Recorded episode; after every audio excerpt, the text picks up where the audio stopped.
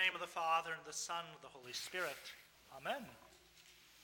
Every Sunday, when we have the Lord's Supper, we confess the Nicene Creed that our Lord Jesus Christ ascended into heaven and sits at the right hand of the Father, and will come again with glory to judge the living and the dead. We confess the same in the Apostles' Creed this morning. And during that one time a year, during Trinity Sunday, when we confess the Athanasian Creed, we add these words At his coming, all people will rise again with their bodies and give an account concerning their own deeds. And those who have done good will enter into eternal life, and those who have done evil into eternal fire. From this and the gospel text today, if we were to read them without the context of the rest of Holy Writ, we might get the impression that salvation comes through works the feeding of the hungry, the giving of drink to the thirsty, by welcoming strangers and clothing the naked, by visiting the imprisoned and sick. But you know well that this isn't the case. That Scripture says plainly, by grace you have been saved through faith.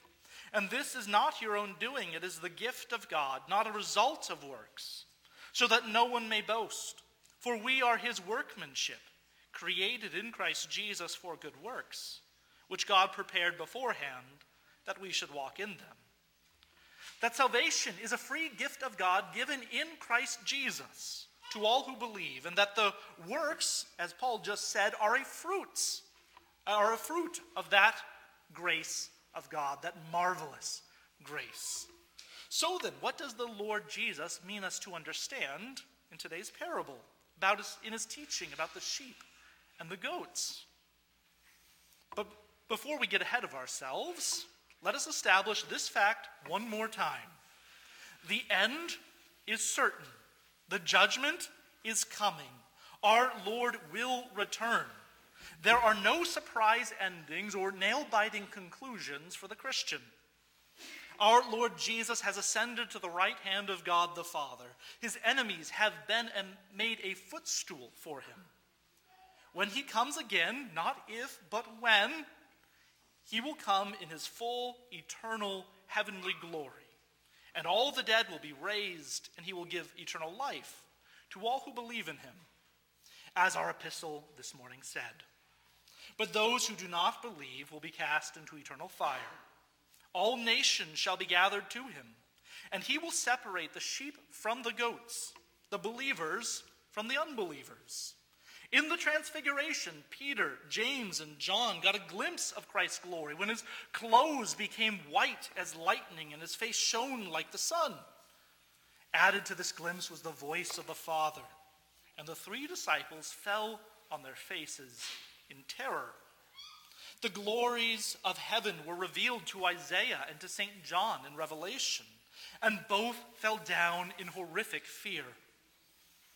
These were just glimpses of God's eternal glory. How terrifying will the full glory be when Christ comes in judgment? So terrifying, in fact, that the sheep will not rely upon their works. Peter, James, and John and Isaiah despaired of their works and begged for mercy in the presence of God. Indeed, Isaiah wailed, Woe is me, for I am lost, for I am a man of unclean lips, and I dwell in the midst of a people of unclean lips. And this is why, and note this well, the Lord in this parable of judgment shows the sheep are confused when the king says that they have done all of those things. They know that they cannot be judged according to their works and be called truly righteous. They sinned daily and much, and before the glorious and holy Lord, they are acutely aware of it.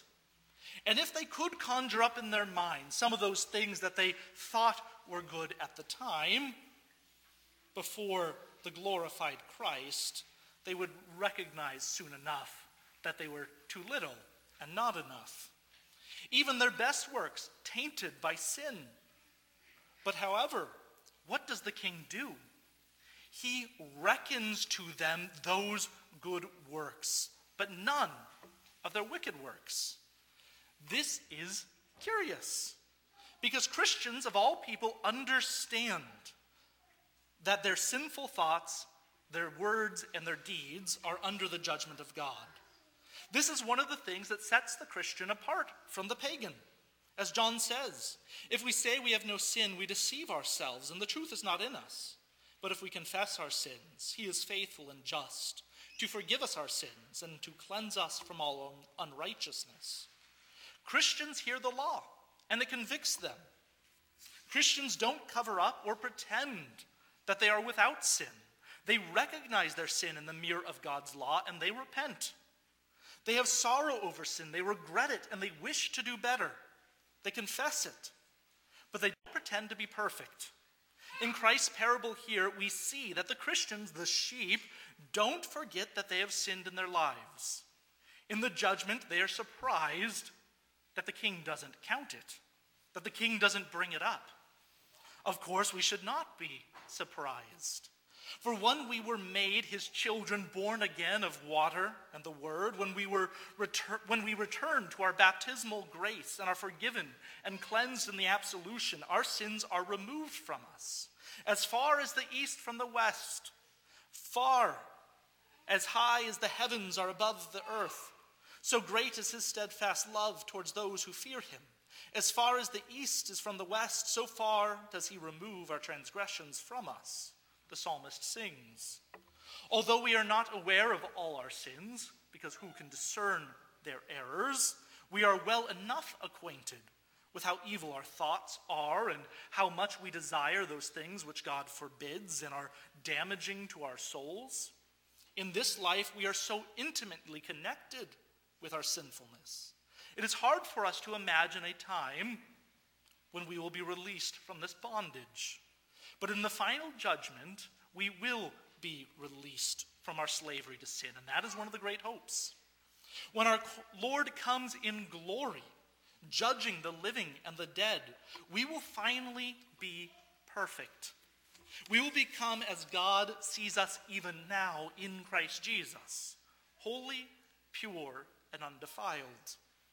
The judgment is not a time when we stand on our own merit, but rather rest on the merit of our Lord and all his sacrifice for our sins. His death and resurrection are our hope and our object of trust. That is why we pray Save me, O God, by thy name, and judge me by thy strength. It is the name and strength of God, even Jesus Christ, that gives hope of eternal life.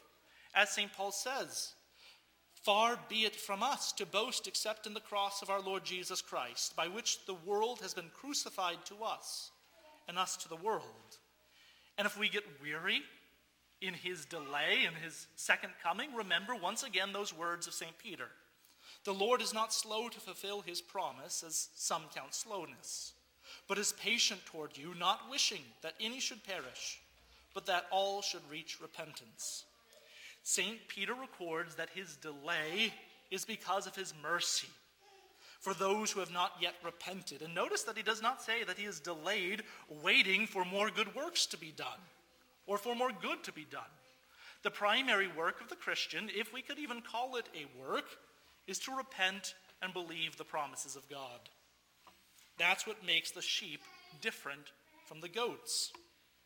So, does that mean that our Father in heaven is indifferent to how we act toward one another in our life? Is God indifferent? You should know from last week's ser- sermon. Certainly not, by no means. The law stands not only as a mirror to convict us and show us our sins, but as the children of God, redeemed by Christ, washed clean, and uh, reborn by the Holy Spirit, it acts as a guide to show us how to please our Father in heaven and how to serve our neighbor, to show us how He wants His children to act. He wants us to do good works, He wants us to treat our neighbors as ourselves. St. Paul masterfully connects grace by faith alone and the works that follow in that scripture we've already read. For by grace you have been saved through faith. And this is not your own doing, it is a gift of God, not a result of works, that no one may boast. For we are his workmanship created in Christ Jesus for good works, which God prepared beforehand that we should walk in them. He wants us to do good. He, we are saved by grace, but we are formed, we are shaped, we are recreated into the image of Christ to do the good works that God has prepared for us. Again, as St. Paul says, works are truly good, truly pleasing to God only when they proceed from faith. That is what the Holy Scriptures tell us.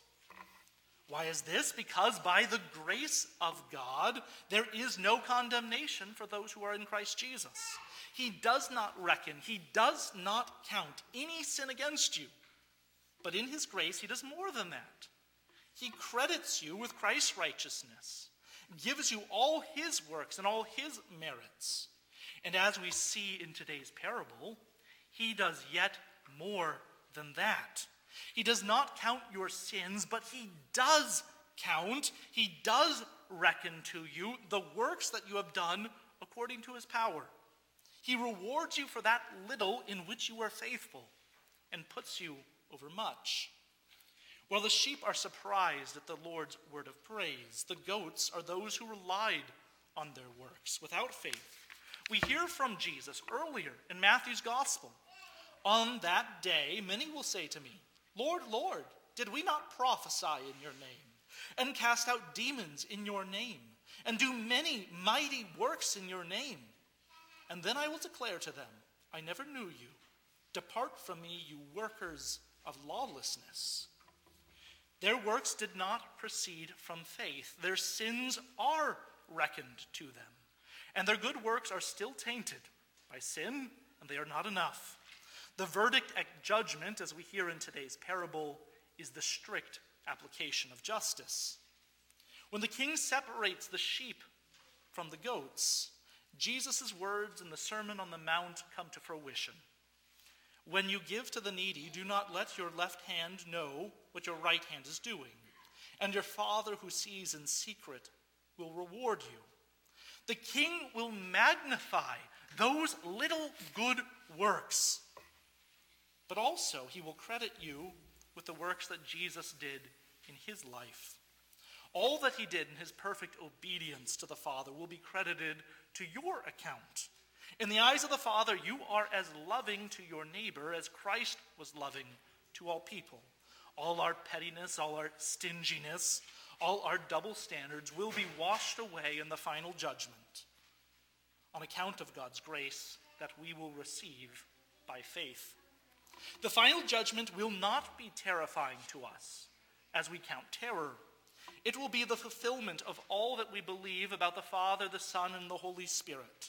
Because the giver of life has crucified our sinful flesh with Christ through the washing of new birth and raised us in his resurrection. When he comes again, he will we are drawn to his throne of judgment, just as we are drawn every communion Sunday to this altar. The same king who died and is not dead, who will come on the last day, is here present for you, and not in wrath to cause terror, but in love to grant grace and mercy, not as someone who holds your sins against you, but as your merciful Lord to give you his body and his blood for your salvation. He washes you again and cleanses you by his sacraments. He makes sheep out of goats he removes sins and credits good works to you. In this way, you will have do- done good and will enter into eternal life. In the name of Jesus, amen. You may rise for the offertory.